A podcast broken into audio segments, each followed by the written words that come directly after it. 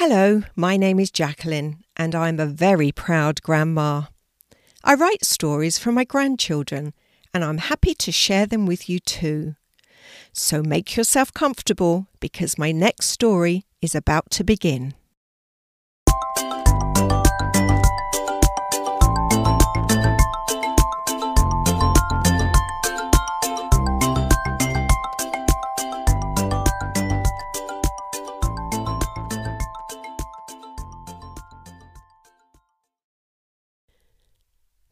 Kangaroo Sylvia loved babies, all babies, and she wished she could have a baby of her own, but she couldn't. Sylvia was a kangaroo and had longed for a baby to love and protect ever since her little sister was born a number of years ago. She had watched as a tiny newborn kangaroo, the size of a jelly bean, crawled through her mum's thick fur to the comfort and safety of her pouch. Sylvia loved the way her tiny sister snuggled into the pouch where she was warm and safe and nourished on her mummy's milk. Can I be a mummy? Sylvia would ask.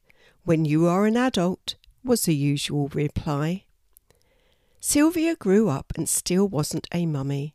She felt sad for herself when she saw the other kangaroos with their little ones peeking out of their pouches.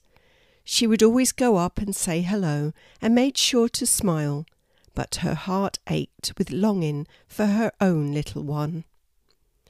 Sylvia often hopped along the dirt tracks dreaming about being a mum, and today was no different.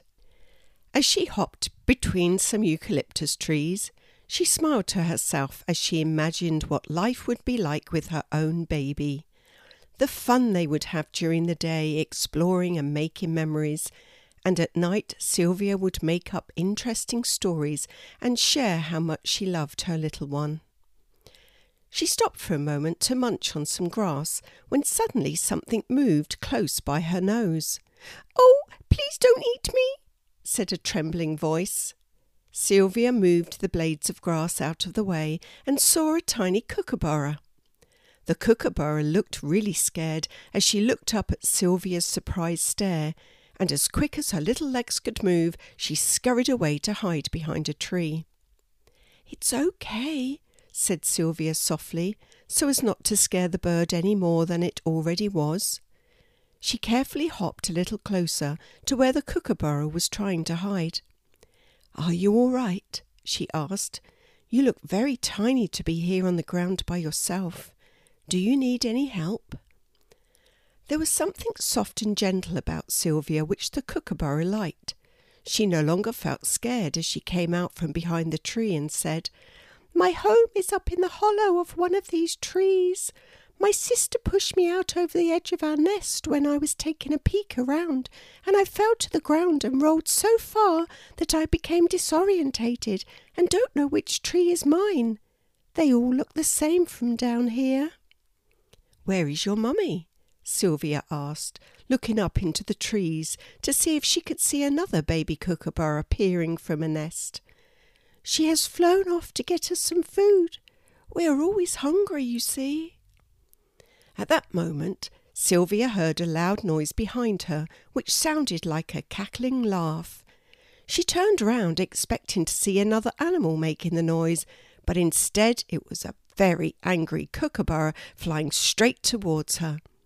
Sylvia hopped back out of the way as the kookaburra landed on the ground in front of her. What are you doing with my chick? the kookaburra asked angrily, seemingly not scared at all by the size of the kangaroo. I'm trying to help her, answered Sylvia, understanding the anger of the kookaburra, as she probably thought the big kangaroo was going to eat her tiny chick for breakfast. It's okay, Mum, said the little chick.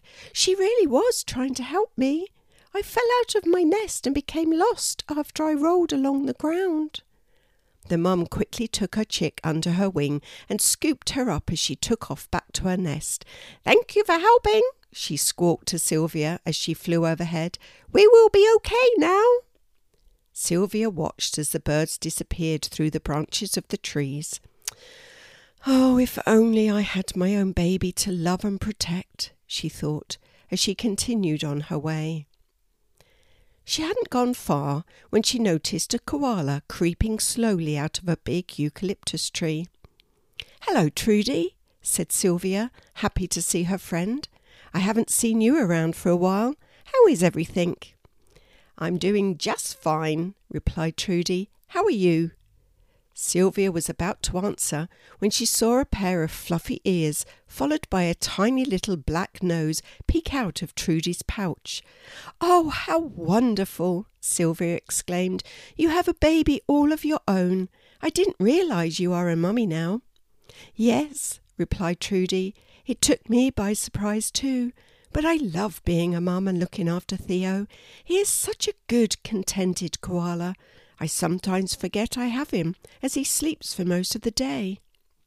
Theo looked up at Sylvia for a few seconds and then quickly disappeared back inside his mum's pouch. Trudy glanced at her friend, who suddenly appeared to have a faraway look on her face. Are you okay, Sylvia? she asked, a little concerned that her son may have upset her.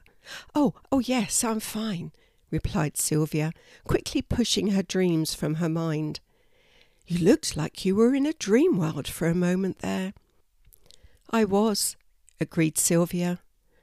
I often dream about becoming a mum myself, she sighed.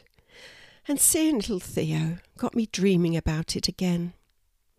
I'm sure your dream will come true very soon, said Trudy kindly. You'll make a good mum some day.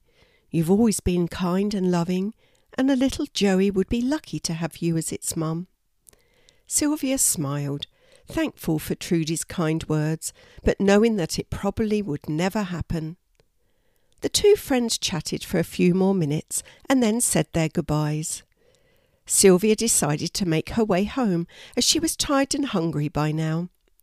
She was about to set off when she heard the unusual cackle of the kookaburra again. Hey, the kookaburra said as she landed in front of Sylvia. I'm glad I found you again. I just wanted to apologize for my sharpness earlier. Oh, that's okay. I completely understand, said Sylvia. I'm sure I would have been the same if I had my own little one to care for. I have no doubt you will be a good mum some day, said the kookaburra kindly. You seem very caring and gentle, and my little one couldn't stop talking about you to her sister when we got back home. This warmed Sylvia's heart, but the thought of never being a mum still saddened her. Anyway, I must be going. I'm giving my girls a flying lesson today, so see you around. And the kookaburra flew off. The next day, Sylvia was hopping through the bush, daydreaming as usual, when she heard a sobbing sound. She followed the noise and soon saw a wallaby sitting all alone. The upset wallaby was tiny and didn't look very old. But when she saw Sylvia's kind face, she stopped crying and wiped her tears away with her paw. Why are you here all alone? asked Sylvia softly. Because my mummy has disappeared, replied the wallaby sadly. I climbed out of her nice warm pouch to stretch my legs for a moment, and when I turned back, she was gone. Can you help me find her, please? Of course I can, said Sylvia, thinking how much like kangaroos the wallaby looked, only they were just a little smaller and looked very cute. Sylvia put her arm around the young wallaby. Now don't worry. I'm sure your mum isn't too far away. Just as the baby wallaby calmed down, a noise in the nearby bush startled them. Mum! exclaimed the wallaby. I thought I'd lost you forever. Oh, Willow, replied her mum, I'm sorry to have frightened you. I was trying to help my friend and didn't think I would be gone for so long. I'm back now, so come and climb into my pouch. I expect you are tired and hungry. Sylvia watched as the baby wallaby climbed happily into the warm pouch. Hello, she said. I was trying to comfort Willow for you. My name is Sylvia. Thank you so much, Sylvia. My name's Wanda. You are so lucky to be a mum, said Sylvia. I've always wanted to be a mum, but it is not to be. I don't seem able to have my own baby. Wanda looked up at Sylvia. I might be able to make your wish come true, she said. I have a friend who is looking to have one of her babies adopted. Come with me, and I'll take you to meet her. And she hopped off with Sylvia following close behind. This is my friend Elsa, said Wanda, introducing Sylvia to another wallaby. I was helping her when Willow couldn't find me. Elsa has had twins, which is quite unusual for a wallaby. They are both girls and not very old. Although they are still very tiny, she is already struggling trying to feed them both. Would you be willing to adopt one of them? Oh, please say you'll think about it, pleaded Elsa. You would really be helping me. I'm so scared one or the other will not survive if I continue to care for them both. Sylvia's heart warmed. She could hardly believe what she was hearing. Of course I will, she said to Elsa. They talked together for quite a while until Elsa became reassured that her baby would be in the safest hands possible with Sylvia. Plus, she wanted to make sure that Sylvia really did want to become a full time mummy. I will love her as if she is my own, said Sylvia reassuringly, and we will visit with you as often as we can so she gets to know her real mum and her twin sister.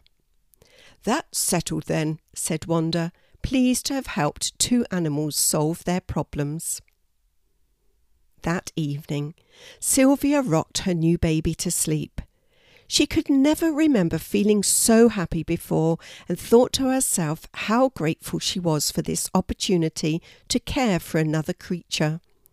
She had dreamt about being a mum for as long as she could remember, but had never given up on her dream. Sometimes things don't happen the way we want them to, she said to herself, but they always happen the way they are meant to. She peered into her pouch where the tiny wallaby was fast asleep. I couldn't have a baby of my own, but I got to have you as my baby, and I love you as if you are my own. As Sylvia settled down for the night, she decided as her baby grew she would encourage her to have dreams and always believe they could be achieved one way or another. Without dreams, life could seem very dull, but all things are possible to those who believe, especially when they allow the dreams to manifest in the best way they are meant to for themselves.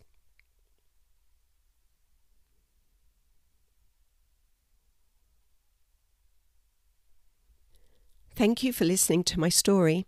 I hope you enjoyed it. Before you go, I'd like to ask you a question. What dreams do you have for your future? You can share your answer with me by either going to my Instagram account, Grandma Has a Story, or by visiting my website, grandmahasastory.com. Thanks again for listening, and come back soon to hear another story from Grandma. Bye for now.